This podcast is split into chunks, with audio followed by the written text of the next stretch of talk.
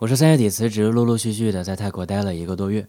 回来后，失之交臂了尼泊尔的行程，就去了两周的上海，逛了周边的青岛和济南，还有更近一些的 N 多趟的天津。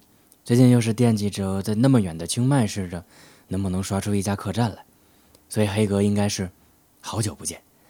我本以为失了业便会自在些，哪成想到却是更加忙了。那些各种私信问我在哪的人，我还没走远。